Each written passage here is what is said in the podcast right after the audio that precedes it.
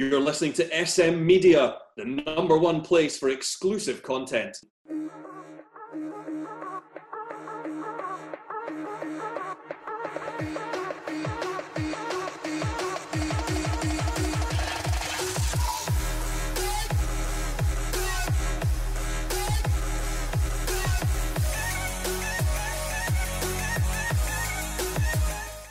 Hi everyone, and welcome to this week's episode of the Scottish Football Show right here on SM Media. I'm Scott McPike, your host as always. Delighted to be here again. Shankers is with me as he is every week. Shankers, pleasure to be on again. Aye, good Scott. Another eventful weekend in the football world in Scotland. It was uh, Wilson won't be joining us this for this episode, but we're delighted to welcome a special guest, one of the legends of Scottish football, a well-known journalist, Hugh MacDonald. Hugh, it's an absolute pleasure to be on the show. Thanks very much for joining us. Thanks very much for having uh, having me on. Uh, look forward to it. Uh, looking forward to that. I always enjoy talking about football. You know. How are we? You good? How's how's everything been? Everything's great with me. I'm, I'm uh, missing um, obviously going to games, um, even though in the latter part of my career, uh, Scott, in the last couple of years, I've not been reporting live on games. That was a decision I'd taken myself. You know, I just I just felt you know um, stepping back and doing more kind of reflective, writing more yeah. interviews. Uh, basically, because by the way, basically because of the absolute weather, I had a I had a kind of epiphany at uh, the Indodrill Stadium one Saturday when the snow was coming uh, squeaking off the Ochils, and I said, you know what? I don't know how long I can continue to do this. so, but one of the things I do is I go to I go to matches, you know, a lot, um, in a Saturday. So the the short answer, I'm really missing that. Mm, definitely. We'll move on to the results over the weekend in the Premiership. Celtic one, St Mirren two, Dundee United nil, Hibernian two, Kilmarnock two, St Johnstone three, Livingston nil, Aberdeen nil. We'll dip into all the wee, all the games over the weekend, but we'll start. Where else do you start? But Celtic Park, Celtic one, St Mirren two. Hugh, where do you start with Celtic? It's, it's just it's, well, where's the, what, what do you think of the latest episode? Well, it's where do you end with Celtic as far as this era is, is concerned, rather than where you start. I mean, it's now we're now in and beyond the end game, surely, um, uh, of uh, uh, Neil Lennon's uh, era at Celtic. And it's one of those things that if you if you've been in Scottish football for a long time, particularly in the press side of it, you, there's games that you always say, well, that's you know that's a that's a sacking game, and, and I always remember uh, sitting at uh, in Paisley many years ago when in the fourth uh, uh, St Mirren goal and against yeah. the Tony Mowbray team and. Stephen McGowan of the Daily Mail, you know, jag, you know, said to me, "This is this is a sacking story," and but how many times have we said that about mm-hmm. Celtic and and and uh, Neil Lennon this season? You know, every every result, you know, I felt the two Sparta Prague results were they second stories. Ross County losing at home, it just goes on and on. So I, I really don't know. I, I mean, normally I would be very, um, you know, like convinced that it's over. But are they are they just hoping somehow? Uh, uh, you know the you know Celtic can limp to the to the end of the season. I don't think that's viable now, Scott. I think it's I think something has to be done. It has to be done now, and you know to retain second place and to have if the Scottish Cup is revised or revived, I should say, in the next couple of months, that Celtic can have a tilt at that as well. Yeah, Shankers, what do you make of the, the whole situation? It's just getting every week we're on here something different, and obviously We've heard the stories over the weekend about Neil Lennon saying the players aren't playing for him. Me, and, me, you, and Wilson have had debates about that for weeks in the show, but I, that was my conclusion yesterday. I don't think the players were playing for Neil Lennon yesterday.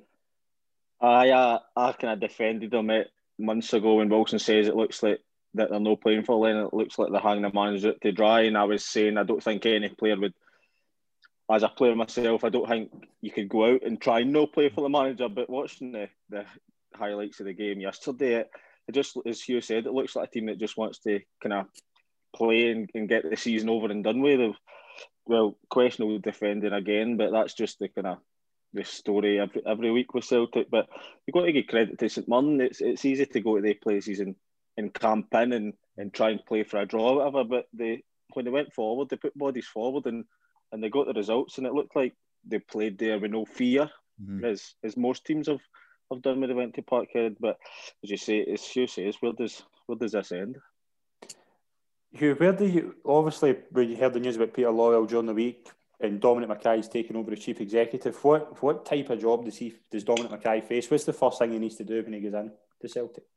Well, the, I mean, the first thing he has to do, of course, is you know he, he, probably does inherit this, but you know get the manager, a new manager on board, and and really implement a, a strategy that has been undergoing at Celtic. There's been uh, various business um, appraisals of the Celtic uh, model, and really what he's got to do is implement that.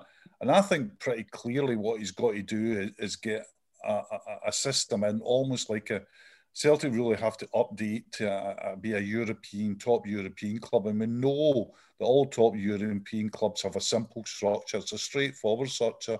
You have a director of football, you have a coach, and then you have other staff. Um, and, and that's what it's going to be. It's presumably whoever coach has been uh, um, uh, kind of considered or approached at the moment will know that this is the model but that's got to be the model going forward uh, uh, to have a, a, a, so that when uh, the manager or the, the head coach has to go, it's only one little uh, strata of the structure that's going on, and you can and you can replace that rather than when Brendan Rodgers uh, decided to go to Leicester. You know, it was almost like an exodus from Lennoxtown, which could actually have actually been you know much worse if John Kennedy and others had followed him. So I think uh, I think the, the, the the chief executive's got a really full entry, hasn't he? You mm-hmm. know, but that that football side of it, because the football side of it is is what matters. Get a coach, get the system in, and he's going to have a huge rebuild in terms of of player Scott. It's it's going to be, you know, there's we could go through to Mark and, and yourself with a, a list of, you know, um, who's going to go and who's going to stay, and and, and the, the ex it is really an exodus, isn't it? No, definitely, definitely. Hugh, what's your what's your thoughts? And obviously, you mentioned touching John Kennedy there. Do you think he has to go when the manager goes? Or obviously, it looks as if John Kennedy's been promised a job at Celtic in some in some form, but hmm. surely as he's assistant manager, do you not think he, he should also take some flack as, as well as the manager? I know Lennon's front mm-hmm. line, so he'll take it all himself, but What's your view on the assistant manager still Absolutely. being there, possibly?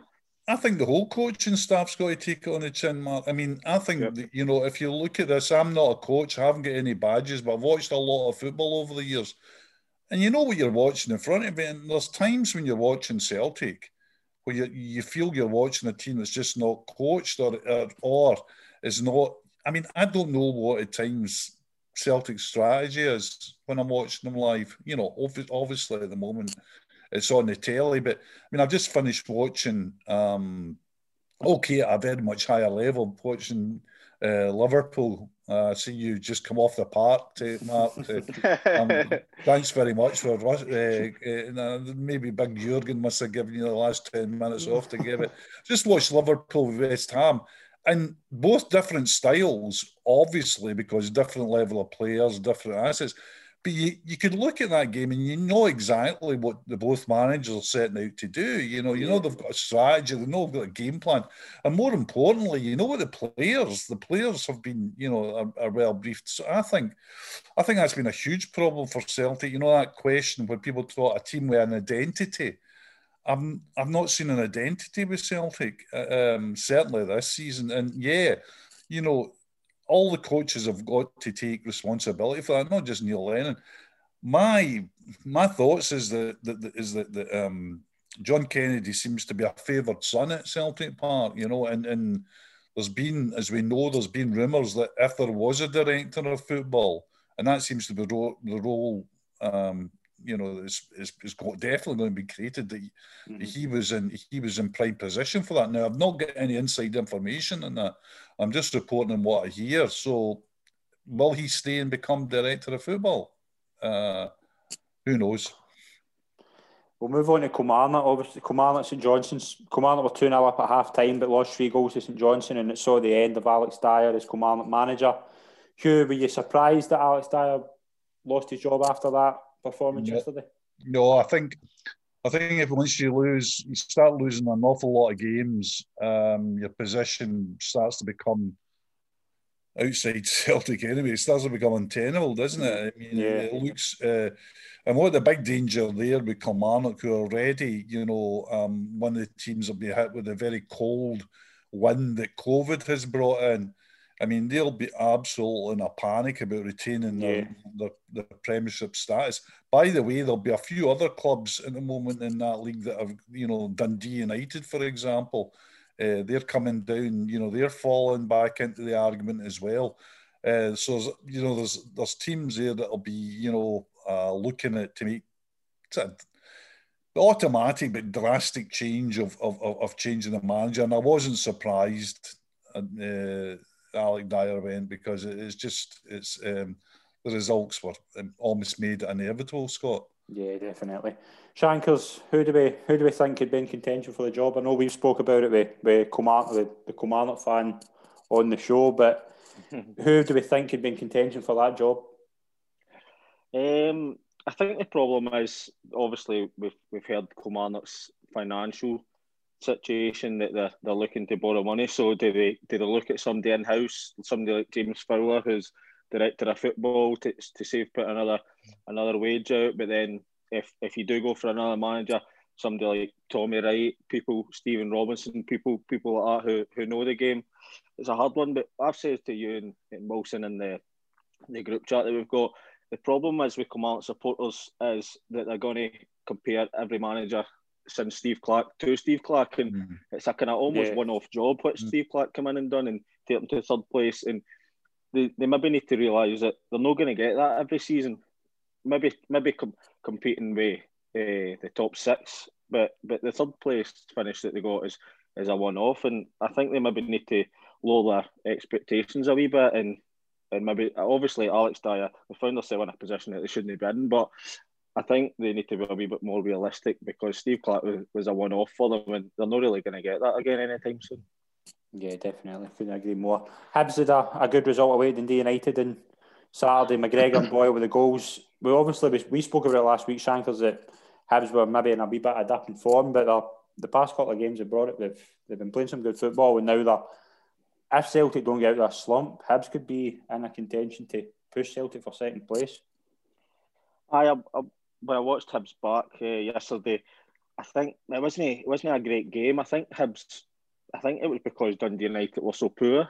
Mm. I don't think Hibs Hibs won exactly. I don't didn't think they they dominated the game and uh, they deserved their win, but I didn't think it was a, a overly convincing performance. I just think Dundee United are lacking a real bit of quality for for middle to front. Obviously, the strikers, uh, Lawrence Shankland and McNulty and, and Nicky Clark, but see when see when you go go back into midfield. I, I don't really see him that can can supply them really. Uh, like a butcher and that. I don't think that's their type of game. Uh, one I looked at was Stevie Mallan's not really playing for, for Hibs a lot. He's out the picture. somebody like that for Dundee United mm-hmm. could could be a good one. Somebody that can, mm-hmm. can unlock a pass. I, I, I, see see something different that nobody else sees. But uh, Hibs, Hibs just need to get back to basics and, and start picking up wins. Obviously, getting, getting out the semi final of the Cup, then losing to Rangers midweek. They just need to start garnering a wee bit of momentum again and, and try and get third because it, cause it's more than, more than capable for them. Yeah, definitely. Hugh, do you think Hibs could potentially pose a threat to Celtic if Celtic don't get out of the slump? Well, you know, that would normally be in normal terms, you would just say absolutely not, you know, no way, Jose. I mean, but you're looking at this Celtic thing, it, it unravels on a weekly basis. I mean, this is not even like not hindsight. I mean, I, I was receiving like texts, you know, uh, from people yesterday, you know, saying, you know, eight to one is an outlandish price for for St Mirren, you know, um, mm-hmm. uh, going to Celtic Park. Now, normally you'd be checking your WhatsApp to see if it'd been hacked by, you know, uh, the lunatic asylum, but it was, you know, you're saying yourself, do you know what? And the fact of the matter is, you know, was St Mirren at Celtic Park a shock result yesterday? No. Well, it wasn't because it may have been a shock for the bookies at eight to one, but it certainly wasn't a shock to people I was talking to, who were saying, you know, you know, St Mirren, you know, Jim Goodwin will go there, and he'll set them up to go and have a go at Celtic because that, that's what your vulnerable position makes you. It makes people. It doesn't even you're your confidence doesn't go down. Your lack of confidence feeds the other team, you know. Mm-hmm. So normally you would say Hibs would have no chance of, of getting anywhere near Celtic. Uh, you look at Aberdeen. I mean, I see on social media everybody saying, "Oh, Aberdeen could could catch Celtic." Of course they could, but Aberdeen's form has just been has been as precisely as bad as Celtic's at the mm-hmm. moment. You know, yeah. it's it's gone under the radar. But if you look at a team, if a team was a, you know, if you look at a team uh, and you know goes four or five games, you know, see you get four or five, uh, you know, three points, fifteen points in the trot. My goodness, that would really that would really stir up uh, the league as well. Um, so I wouldn't rule it out. Normally, I would say Celtic nailed on. I still think, by the way, that there's enough there and they yeah. can regather uh, to, to maintain second place. But the very fact we're having a conversation about this uh, suggests to me it's you know we're dealing in realistic prospects. Yeah, definitely. Livingston and Aberdeen drew now now. Shankers, we, we spoke earlier on yesterday, and I said if there was ever a game that was a certainty to be a draw, it'd be Livingston Aberdeen. We surprised. We talked. We've, we've touched on there a wee bit about Aberdeen's dip in form. Like, what do you kind of make of that? Uh, I, I, when I watched it back, it was probably a fair result in the end up. Both teams had had a few chances each, but it, it probably probably was a fair result in the end. Just Aberdeen really kind of kind of missed that presence of, of Cosgrove, somebody up there on the number nine. It's going to be it's going to be a real difficult one for them to replace him because he, as much as he was a physical presence, he put the ball in the net for them as well. Mm. So so it's going to be a difficult one for, for them to replace. They were playing with, if I'm not, I couldn't he possibly pick who it was that was, was up front, but it, it wasn't an actual striker. Mm-hmm. I think it was McLennan or yeah. something like that. Mm-hmm. I, I, think he's a wide man. It's obviously just because because Cosgrove's deal went a couple of days before the game, they've not got a chance to get him in. But but, but a difficult one for for Aberdeen to replace him because because as I said, he was a big presence, but he also he also scored plenty of goals. Yeah, Hugh Fraser Hornby, the under twenty one yeah. striker's been lined up to to come in and fill the Sam Cosgrove void. Do you think he could do a good job for Aberdeen? I do. I I, I do. I, I've, I've been uh, impressed with that kid every time I, I, I watched him play. I'm slightly surprised that uh, the the you know the French expedition has been cut a wee bit short from him. Yeah. Because uh, he's young, young kid. He's powerful. He's strong. Um, he's um, uh, he's very committed to his career. He's one of those young young players that's all in on it. I think I think he could do a job for them. I really do. I think um, you know, um, big shoes to fill. Cosgrove was just really wasn't just really good for Aberdeen in terms of scoring goals, but getting them up the park, being you know being being that kind of lightning rod for everything they wanted to do. He's going to be a big loss, but Aberdeen's got. I mean, any Scottish club's just got to take that money nowadays. Yeah, definitely. It's, it's, it's, just a no-brainer, you know. Mm-hmm. Uh, but Hornby, yeah, I, I would, I wouldn't be surprised if he if he did well, Scott. Yeah, definitely. Well, that was a we'll cover that's the results covered for the weekend. We'll move on to our, our Q and A with Hugh MacDonald. It's a pleasure to have you on, Hugh. But see, when you, you started out in journalism, was it always the plan to, to cover football? Was that always your plan when you kind of left school? No, there wasn't any really planned. And the whole thing about me is I never, I never really got to sports journalism um, full time, Scott, until I was over thirty years in the business. Right. I was at, um, I'd, I'd went.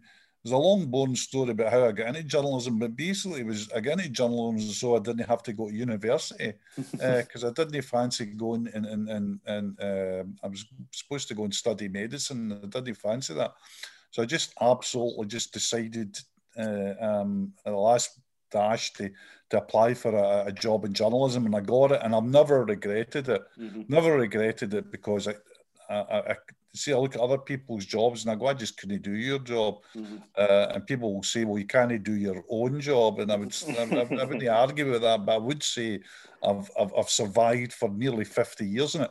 So I, uh, what I did was I went round the houses, really, in journalism, more than an editing way. I was, you know, I was an editor, you know, of editing text and deciding where text went.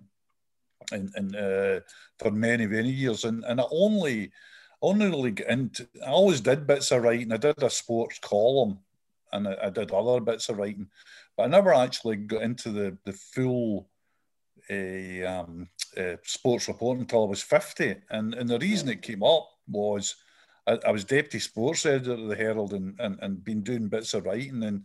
And Graham Spiers left to go to the, the Times, and they said to me, Would you do this? Would you you consider jumping across? And it was just a perfect time in my life. My kids were up. I'd actually, I was going through a divorce, so I, I mean, so nobody cared if I was on the road or, mm-hmm. you know, or, or, or, you know, traveling the world. And it was, and I said, yeah. And it was fantastic because it, it not only introduced me to football or introduced me to football reporting, but Andy Murray was was just appearing on the scene then. Yeah. So I got to follow the Murray journey, and then obviously, you know, things like the Open's very important, as you know, for Scottish sport because yeah. so many times it's. So I get into the golf reporting as well. So it was perfect for me, and I had, uh, and I continue to have a, a great fifteen or sixteen years at it. Brilliant. Who's been some of the kind of best colleagues you've worked with in the in the media? I know there's a lot of great people obviously working in the media in Scotland, but who's some, some of your favourite people to work with? Well, I, am really lucky because I, I, think the, the Scottish press pack, by and large, you know, almost uniformly is really welcoming. Um, they welcomed me when I was coming in as a a 50 year old. You, could have expected, uh, you know, be a bit suspicious of that, but they were great, really helpful to me. Um, um, and, uh, you know, people had been around the industry for a long time kind of knew who I was because it was like one of these kind of although I was never, my name wasn't prominent in the papers, I was quite a backroom guy, and guys knew me because I'd been chief sub editor of the Herald and all that. So the welcoming, I mean, uh, so you, it, it, was quite, it was great for me to go in and and and and, uh, and you know become friends with so many of them. Like uh, Hugh Keevins became a great pal, but Hugh McIlvanney, a guy who yeah. I'd actually revered as a as a mm-hmm. kid, you know, and and uh, always remember about about 40 years ago, uh, covering Johnstone Burgh for the Paisley Daily Express and, and writing these kind of McIlvanney type intros to uh, uh, Johnstone Burgh games. I mean, I, I once even thinking and going back looking at that kind of stuff. So it was great to be great to, to get be friendly with him. And when he came up to Scotland, I always made always made a point, Scott, of when he, you know, when we went out for a drink in Glasgow, I don't drink. So at the end of it, he'd say, I'm away from my train because he would go down, he'd be staying with his niece and Troon. And I'd say, No way, you're going for a train. I'm going to drive you to Troon. and he'd say, Why would you want to do that? I said, Well, you've got to pay for your dinner. And he says, What do you mean? I says, On the way down, I'm just going to be firing questions today. Because, of course, I mean, he sat with Ali after Rumble yeah. Jungle.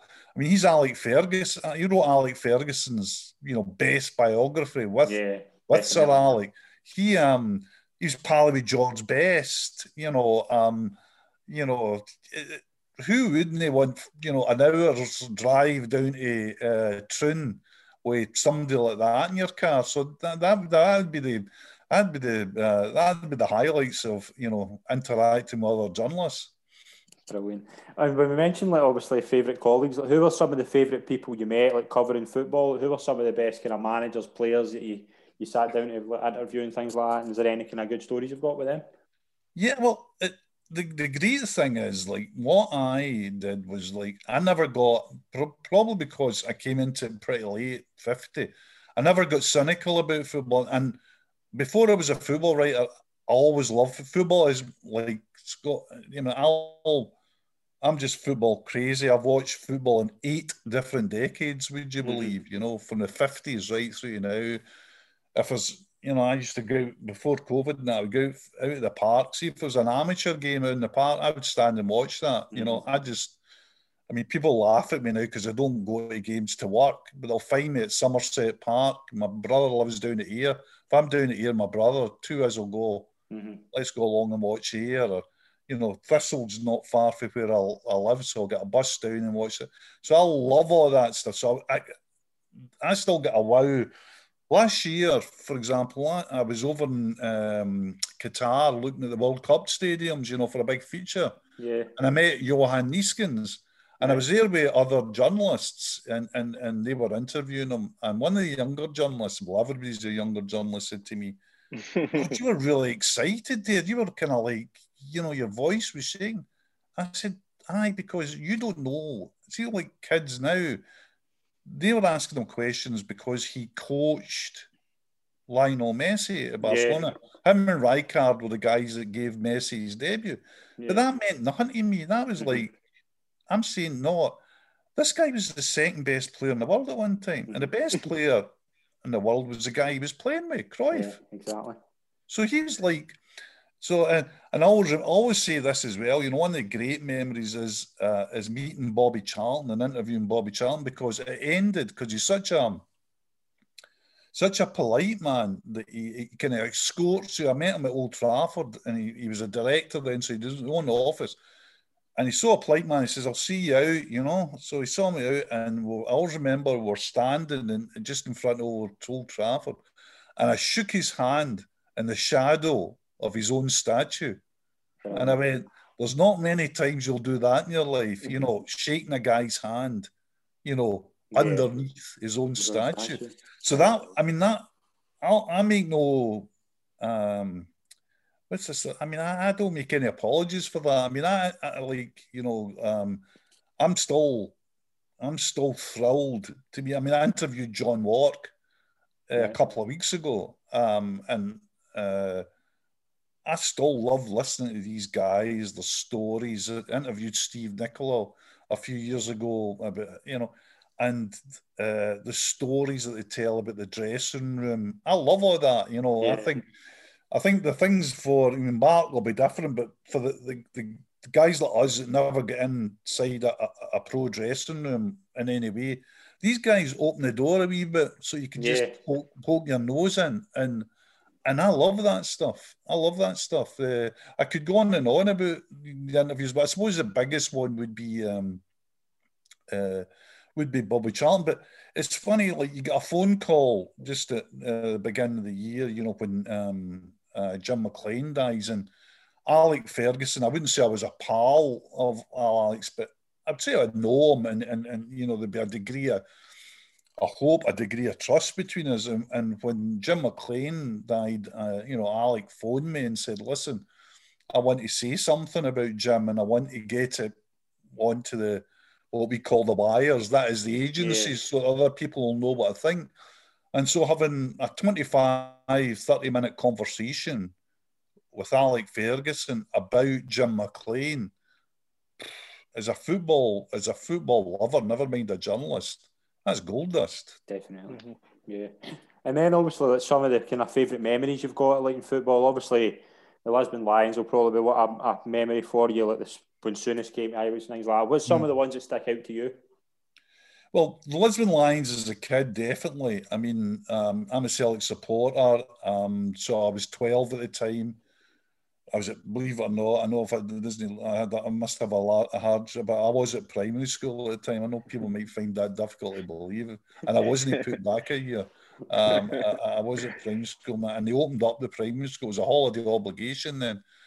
So, so Roman Catholic schools were closed, but they opened up, and I always remember that that day watching it in the school. Um, probably not realizing how big a deal it was, knowing it was a big deal, but it was only 12. And coming to realise over the years just how huge a deal it was. So that would be a fantastic memory. 73, um, going along to uh, Hampden. Mm-hmm. Joe Jordan getting Scotland qualified yeah. uh, for World Cup after, you know, 16 years of, uh, uh, you know, a hot. Uh, that was a terrific night. Terrific great Scotland team as well. Scotland team that went to the finals, really unlucky not to get in the knockout stages, unbeaten and go mm. home. Um, other great memories. Um, I mean, one of the great memories as a journalist is 2007, 2008, when uh, both Celtic and, and, and Rangers involved uh, initially in the Champions League, flying about Europe. Then Rangers go on this run to um, mm a European final. Uh, that was really almost surprising at the time because nobody expected it. Uh, and then to be on that journey as well was um, so it's just it's just continued, you know, the amount of uh, right up to the end when you know even that. I mean, obviously, uh, uh, I wasn't in Belgrade, but I was in, in, the house watching Scotland qualifying for Euros, and I, and I thought, as an old cynical journalist, I kind of what I did, Scott, was I kind of convinced myself there was no chance that Scotland could beat uh, Serbia, just to protect myself against any hurt, you know. And my son and I watched it, and and and I'd kind of convinced him as well. Although he was no for the no for really for the for the convincing, and I, despite myself, I got really really excited. And when Jovic scored, I'm not kidding you, I was sick. I was just like sick. I just went. Oh no! I've got sucked into this again. Instead of being my cynical self, I began to hope and hope and I just and I was I was really a physical feeling of sickness about the whole thing. So when that turned around and the penalties came, you know, it's that feeling that you're dancing in your living room with your boy. Literally, at 65, I'm actually dancing. Me with this bad back to. Uh, so football's never lost that capacity yeah. for me, you know. Um, uh, and I've I'm so delighted to have been, you know, to been about some of the greatest moments in Scottish football. Brilliant. Shankers, you've got a few questions as well, so we'll pa- I'll pass the floor to you. All right. Um, I was just a few, just a few ones, uh, just for my own satisfaction. uh, has there ever been a, a story or a, an article that, that you've wrote about someone and they've not been happy about it and, and try to get in, try to get in touch and, and had a bit of a bit of a problem with it? Absolutely, all the time.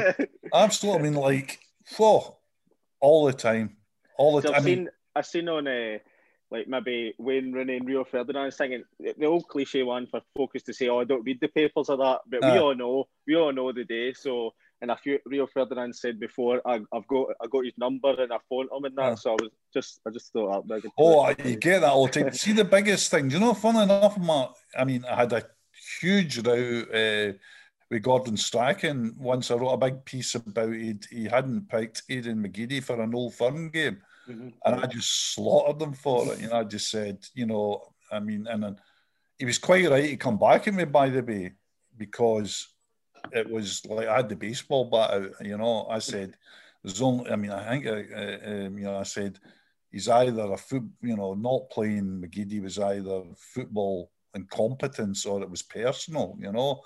Uh, so he was quite like to have a go back at when we had, I think what the diplomats would call a robust exchange of views on that. Um, but I was okay with it. I'm all right with it. See, I think like um, you can't if you're going to have a goal at players, and you have to. I don't think you, you have to all the time. I don't. I think there's some you know this way of people always saying slaughter them, slaughter them. So I wasn't. I, I think most footballers and managers say I wasn't like that.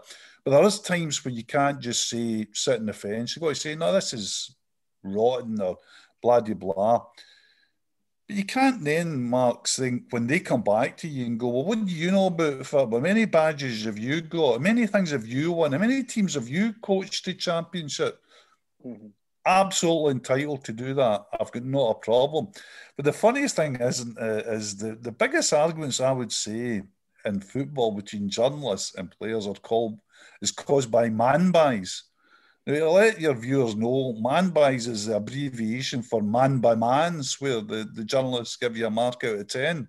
Yeah. Oh, um, aye, aye.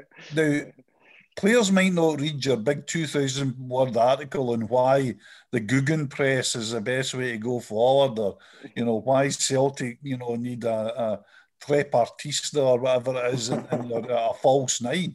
But I tell you what, I think they'll read They'll read that bit down the slides with marks out of 10. And it's a really funny one once. I was sitting in a press conference at Celtic and uh, they brought in the player for the press conference and it was Scott McDonald. Uh, so he sat down and I was sitting at the edge uh, of, the, of, the, press conference and somebody said to him, what kind of season, you know, an easy question to start. Well, no, what kind of season you think you've had, Scott? And he says, well, I think it's going all right for somebody who um, can't run, can't hold the ball up uh, can't interlink with the players, uh, can't retain possession, but can run offside. And suddenly, in about the fifth sentence of that, I said, God, this sounds familiar. of course, it was my it was my man by man's on him for the previous week's game. Uh, so uh, somebody looked at me and, and, and said, uh, he said, you had the look on you like a wee boy I'd be about 60 at the time. They look on you as a wee boy that just been caught stealing the apples, you know? uh, so that was a, uh, so, I mean, that was Scott's way of getting back to me, but getting back at me. And hey, again, fair play to him. I've got no problem with that whatsoever, you know? If you, there's no point in uh, dishing out criticism and then moaning when people come back and criticise you. Yeah, definitely. definitely. Uh, just another one you, you touched on it earlier about about trust. It was just the, the perception of the press isn't always a positive, uh, isn't always looked positively for for punters and, and players. So so how do you go about changing that and, and getting to earn that trust so to, to build a relationship to get them to, to basically open up to you when when you're uh, when you're speaking to them? It's very difficult but I always say um, uh, it's very, very difficult. But I always say if you do everything, if you do everything straight up, right, you'll get arguments and people won't like you and people will fall out of you and they won't talk to you ever again. That's happened to me, you know. I've, you know, but I think if if if you interview people or talk about people and they know that you get no other agenda, you're just giving it the way you think and it's straight you'll build up relation. You definitely build up relationships in the game, and you'll build up relationships that last down the years. You'll build up, you'll build up um, contacts that know that you're to be trusted. That know when they, you're saying them that they say this is off the record, and you agree it's off the record, then it remains off the record. Yeah, they know that. You'll not go away and write it up. Uh, if they say this is off the record, you say, listen, no, it's not. If you, if you, I know where you're going with this, and you just want to answer this question, and by not answering it, so don't answer it. But if you answer it, it's on the record because mm-hmm. this is a question I need.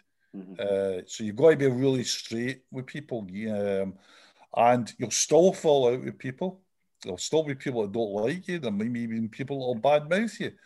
But what will happen is that you can go in and when you're shaving before you go to your work, in the morning, you can say, well, you can look yourself in the mirror and say, I've I've maintained a certain amount of principles here. I've I've made mistakes with all this as well, Mark. You know, you make mistakes where you you know, um, and you'll con- I'll continue to make mistakes, and uh, but you wouldn't make mistakes of in terms of principle integrity. You don't do things to people um, that that you know have been previously agreed or outside the parameters of what you usually work. But it's very, very difficult now, the, the press game, very difficult, difficult to get players to talk to people. They don't, players don't need the press the way they would back in the old days, you know. Yeah. Mm-hmm. Clubs uh, actively don't want players to talk to the press. They want players to talk to their own club channels and uh, their own kind of in-house media. So it's very, very difficult nowadays to, to, to form a relationship that would be. I'll finish with this. I was at the Hall of Fame uh, about 10, 15 years ago at a press table. All the old sort of Hugh McIlvanney was there, the great Glenn Gibbons used to work yeah. for the Scotsman, Hugh Keevins, Rodger Baillie, etc., etc. And I was just in as a, as a sports reporter. So I was sitting at this table and there was a queue of people just coming up to the table to talk to the, the, the press guys. And the queue was like John Greig, Billy McNeill, Johnny Giles, Graham Souness. This this is literally Tommy Gemmell. I mean, there was just like Dave Mackay. These people were all coming up and they were getting slaughtered and they were slaughtering the press guys and they were laughing and joking. All through the meal, guys were coming up.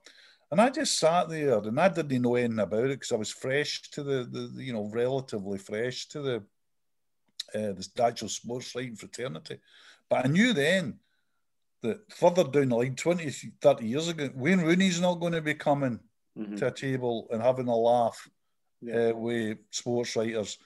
Or even nowadays, Scott Brown's not going to do it, you know, or, or, or, or Steven Gerrard, or, uh, you know, they're not going to do that. That that that relationship just doesn't exist anymore. It just doesn't exist.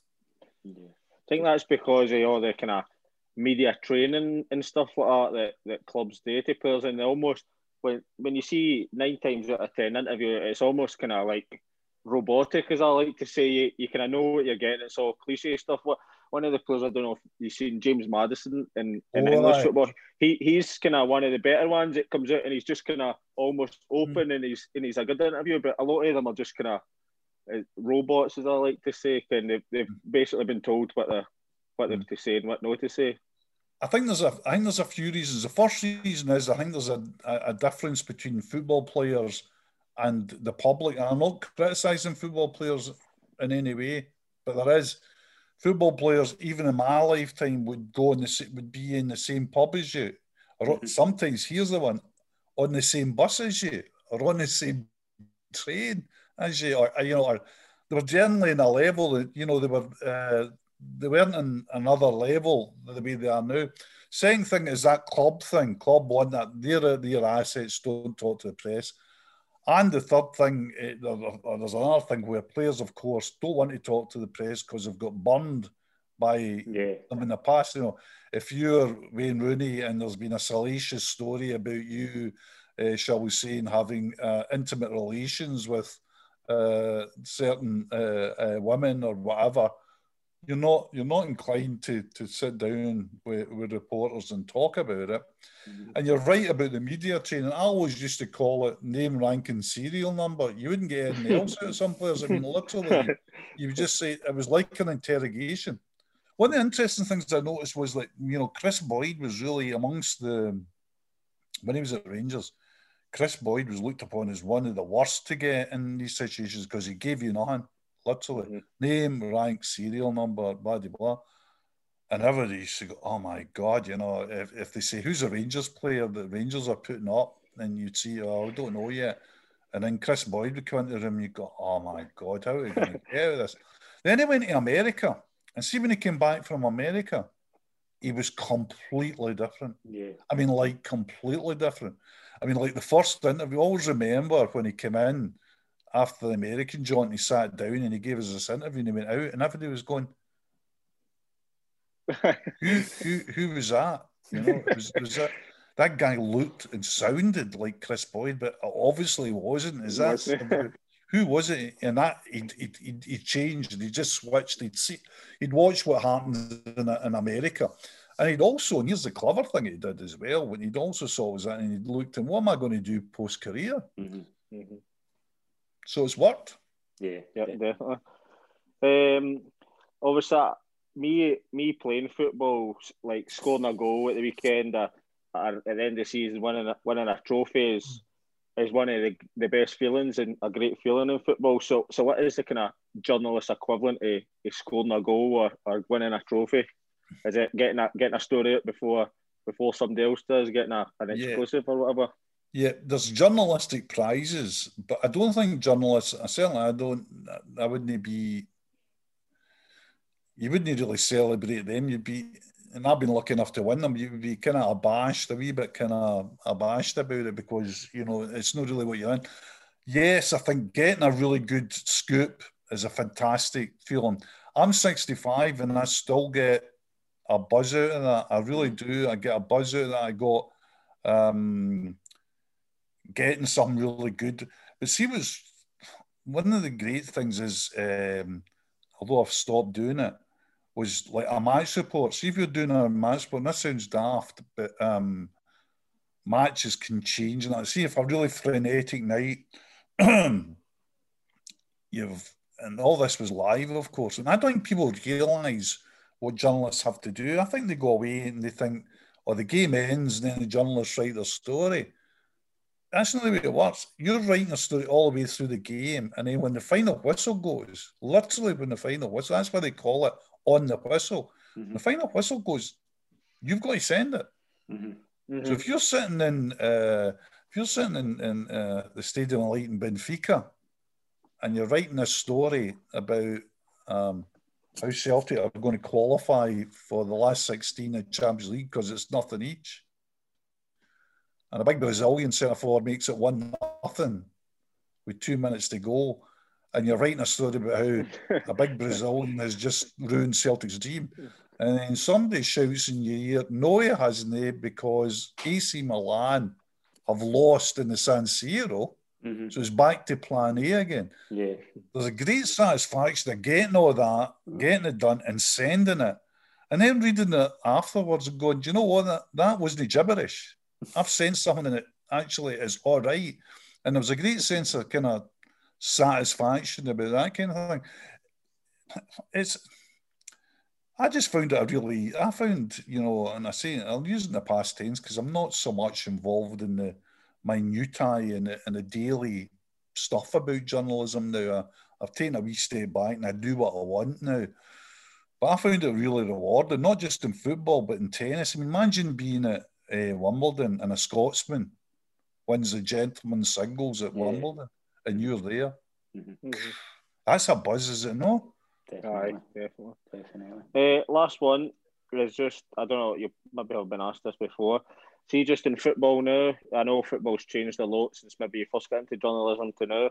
But uh, if you could, in the world of football, if you could handpick somebody, have have a an hour's time, you're sitting down with them and, and pick their brains, who would it be Oh, and why them?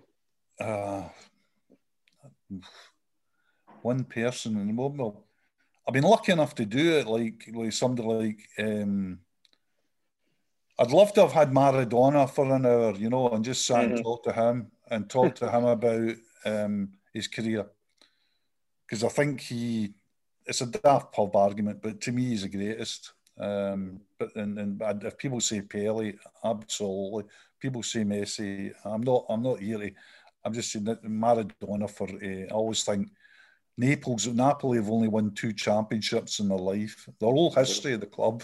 Yeah. Club goes back to 1921. So in the Mhm. hundred years history, they've won two Scudetti, both times with Maradona. So I think that gives it to him.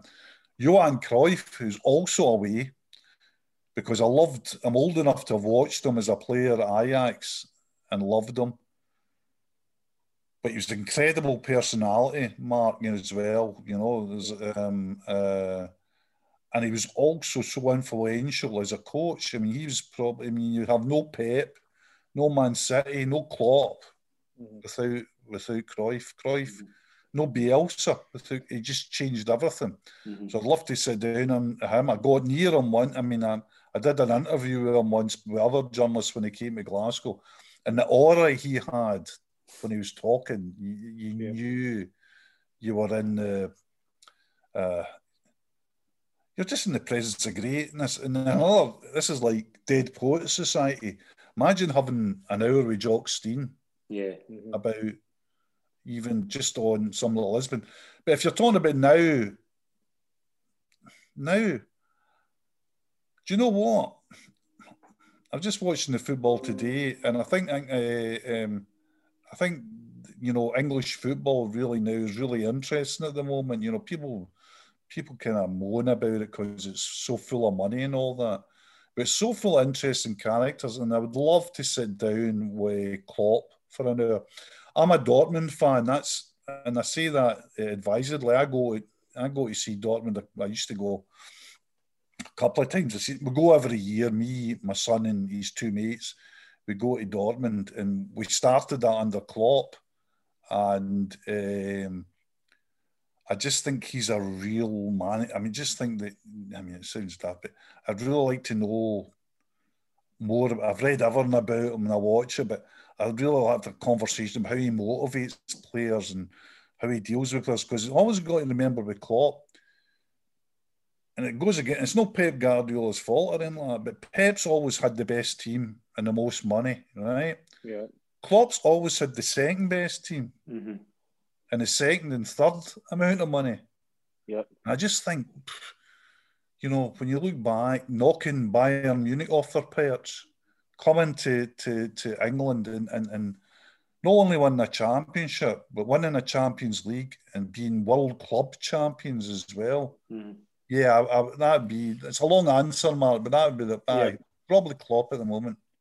I think one of the best things about Klopp is, I know as a player myself, when you when you're left out, you hate the manager and, mm. and yeah. etc. etc. But everybody seems happy, even even the players that are not playing. Everybody seems in it together, as if they were kind of all saying run through a brick wall for him. He's, he's one of the kind of guys. Yeah, uh, again, going back to that trip to Qatar, um, we got, it was two other Scottish journalists there, and the three of us arranged with a Liverpool guy to go and, and interview Andy Robertson um, the yeah. day before the semi final. And we went to the Liverpool hotel, and you imagine what the Liverpool hotel is in Qatar, you know, this fantastic, like a castle. And all the players were just milling about this huge, big kind of reception area but obviously with security all around and club officials. And Andy Robertson, great guy, sat down, filled their boots, really polite, well mannered. And you're talking about, he knows none of this name, rank, and serial number. He was just throwing out all the lines and things like that. At the end of it, we're sitting having a cup of tea just before our taxi came, and you had the feeling when you're watching all the players. I always remember Alisson was walking about and Milner and that. And you had this feeling this is a really happy camp. Mm-hmm, yeah. Just to be the interacting with them, and not just the players, they were interacting with their staff, like the press guys, uh, the physios, and all that. It was all like a, in the best way, like a boys' day, you know, it was like a weekend trip away. Obviously, with the alcohol. And the, did you know they had that real feeling of bonhomie? And I thought, that's terrific. That I said that always comes from the manager. The, see yeah. everything, the whole. It's not just about strategy. It's you know as well about the way a team plays. If you that energetic stuff they do, that all comes from the manager. That you know. Mm-hmm. That hunger, that desire just to run that, do that extra shuttle, do that extra five yards, and and you've got to be a special person because all these guys, all these guys can can can chuck it. All you guys can say, "Oh, I'm I've, I've done enough here," or "I've got all my money," or do you know what I'm thinking about my next move? What will I do next year? You know, like like players like Salah, you know, keeping Salah on board when there was a wee period where we thought Salah might have his eyes elsewhere, things like that. Yeah, so I'd be really, I'd be really interested in talking to him. Yeah, I, I would probably be the same if I had the chance to, to speak to somebody.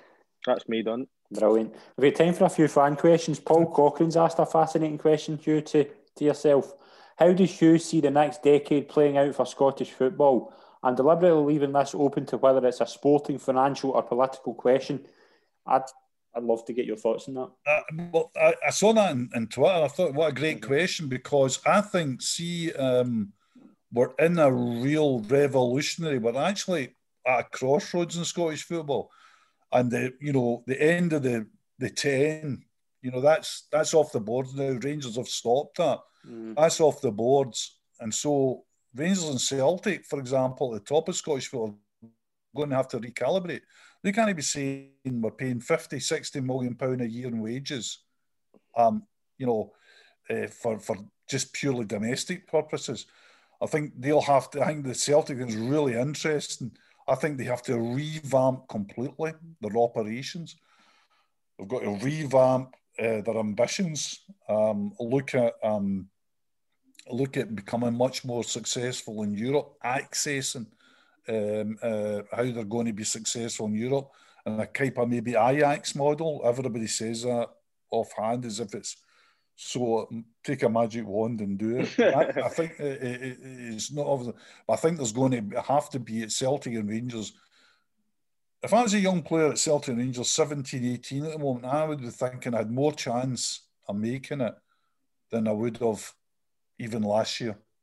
Um, I think uh, they're going to have to, to go down a road where that wage bill comes down. Mm-hmm. because they're going to be impacted with the European Super League, which is going to happen. The only question is does it happen with UEFA and FIFA on board, or does it happen without them on board? I mm-hmm. think it happens with them kind of half on board, uh, but it'll happen. No chance of Celtic and Rangers getting into the European Super League. Is there a chance of getting Super League B or Super League C or whatever they count it? Yes. I think that's a problem. And that brings us into the politics of sport. I think geographical borders will not mean as much as they have with sport before because the power of UEFA and FIFA are going to um, is going to be lessened by the bigger clubs, and that'll have an impact for the smaller clubs because um, Ajax and Benfica uh, and all the Scandinavian teams, teams outside the big five leagues, will be saying, "Listen, you've really you've hammered us. We've got to have a way. We've got to have a way to make money. We've got to be in a league with you know." A Benelux league or a, or a, or a Southern European league or, or a European Super League Division Two. Yeah. We've got to get access to this because it's unsustainable. We can't maintain these huge edifices that we've got and tend to be Champions League clubs uh, when we don't have the access to the television money that others have. So that's one side of it.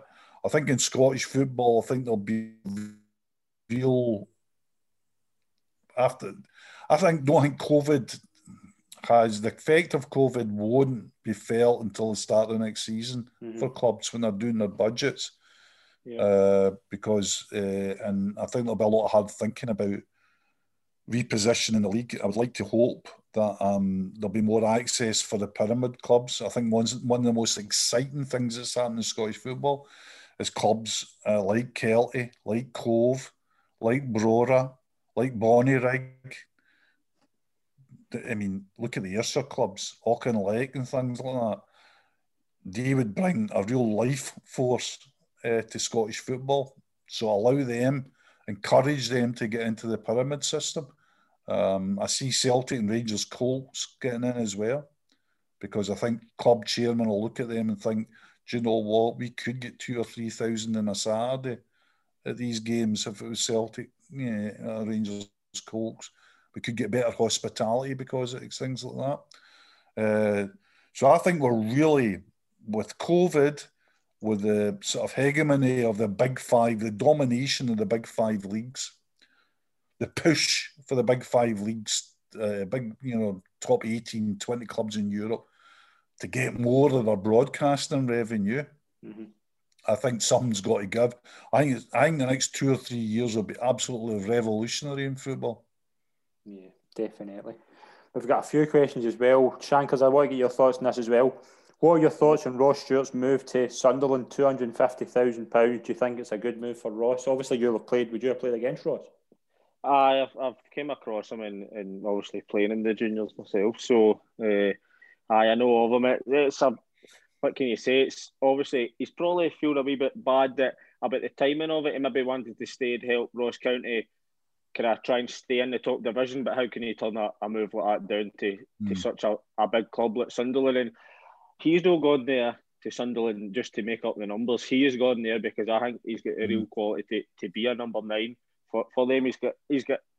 I know it's an old saying. He's got everything. He's he's big. He's strong. He's powerful. Mm. He's got a bit of pace as well. He can score goals. I, honestly, I think I don't think Sunderland will be for the can the that'll be the peak. I honestly think he can go further than that. He's still maybe I'm 25, so he'll maybe be, be a couple of years younger than me, 23, mm. 24. I, I really don't think Sunderland's the, the best he can go. I honestly I think he can go higher than that. Yeah, definitely. Hugh, Ben Davies is uh, yeah. was linked with Celtic in a pre-contract. We were hearing it's just come through just now that the Liverpool are targeting a late January deal for press for Ben mm-hmm. Does that highlight just how poor Celtic's transfer business has been that Liverpool are trying to get him at the last minute when we thought there was a deal agreed? You could actually see does that Aye, show how good, you could actually see how good Celtic transfer business has been. Yeah. You know, it's like one of the ones. It's like see when Celtic are in trouble, everybody's going to get, and this is the way of it. But I noticed people were shouting and bawling about selling Frimpong. Mm-hmm. Or what a lack of ambition you got. No, this is a club model. This is actually the model. Buy somebody for three hundred thousand and sell them for twelve million. That's the model. You know, that's that's what it's. So I think Celtic have just been very unlucky in this. They've obviously done, uh, you know, the, the obviously the, the, the scouting's been very good. Obviously they've went, they've gone down there and they've said to the guy and they've given an offer. Come on, if Liverpool, who have got no, I mean Liverpool are playing, you know, Liverpool are trying to bring back Alan Hansen to bring play centre half at the moment. Gary Gillespie. I mean, look, I, I, mean, you've got you've got Jordan Henderson playing centre half for them at the moment. So yeah, yeah. they're not only does Ben Davies look at it and say, Liverpool want me. Liverpool, Jurgen Klopp's coming in for me. Not only is he saying that, he's saying, Do you know what? See if I sign for them before Monday, I've got a very good chance of getting a game. Mm-hmm. This is no like, you know, this is not Ben Davies joining uh, Liverpool with, you know, with Van Dijk and Matip and, you know, and, and the rest, all, all forming a barrier to uh, future success. This is him saying to himself, and by the way, he would still have gone. He would still have gone because I mean you're going to Liverpool. Yeah. But it's it's a what an opportunity for the kid. I mean, just uh, and, and a realistic one is that. So I wouldn't have. I mean, I think you know there'll be Celtic can be criticised on so much this season, but I think it'd be pretty harsh to criticise them on this. Yeah, definitely. See, Hugh, she just oh, when you touched on the Frimpong thing, obviously the you're saying about buying for three hundred thousand, selling for twelve million. Do you think Celtic selling Frimpong for that fee bodes well for, for the summer when when they're bigger Rangers and Celtic's bigger assets are going to go? Do you think that price tag of twelve million will, will can I almost say to them, we need to actually give a wee bit more mm. uh, to these clubs to, to prize these players away because before I feel Scottish players teams have came up and kind of shafted them for for transfer fees just because oh, oh it's Scottish football. We, mm, just yeah. need to dangle some money and they'll take it. Whereas clubs can maybe afford to to knock back a couple of bids and, and get get more money than than what has done before for players. I, I think so. I think definitely more because I think the biggest one was Van Dijk and yeah. and, uh, and like it's not been not been thing me after the event, Why is after the event. Just looked at Van Dijk and he said, this is this is a top notch. I'm going to. I was surprised that nobody bar Southampton came in for him, and he went there for what twelve, and you went that's it. But the next one was Tierney, you know, because Tierney was a young international fullback who'd played Champions League football, and he went for half the money than the Crystal Palace fullback went to Manchester United, and I went, oh, that's a that's a real blip in the market. That's something that they'll have to exploit. Um, and uh, I think now there'll be a lot more harder trading. I think that the, the, what's going to happen though is that it's kind of depressed at the moment in the market because of COVID. Yeah. I think by the time summer comes, uh, you'll see good fees for somebody like Edouard. And see the other thing, I don't think clubs clubs will have Edouard really well scouted and all that. And I don't think they'll be put off by his form at the moment. They know this is a French under 21 striker. Yeah. Uh, he's got a very good score record uh, for, for the under 21s in France. So I, I, still think he'll go for big money. Yeah, definitely. We've just got a final question as well. Who, who do you think, if Neil Lennon or Steven Gerrard was to leave in the next few months or in the next year, who do you think are the, the names that, this, that, that could replace those two managers. But we'll start with Neil Lennon. I think Neil Lennon's probably a bigger talking point just now than, than Gerrard. But who do yeah, you think um, Celtic could attract? What I would like, if it was, you know, I would have liked Celtic to go for somebody who I don't know anything about, right? And I'll explain it this way.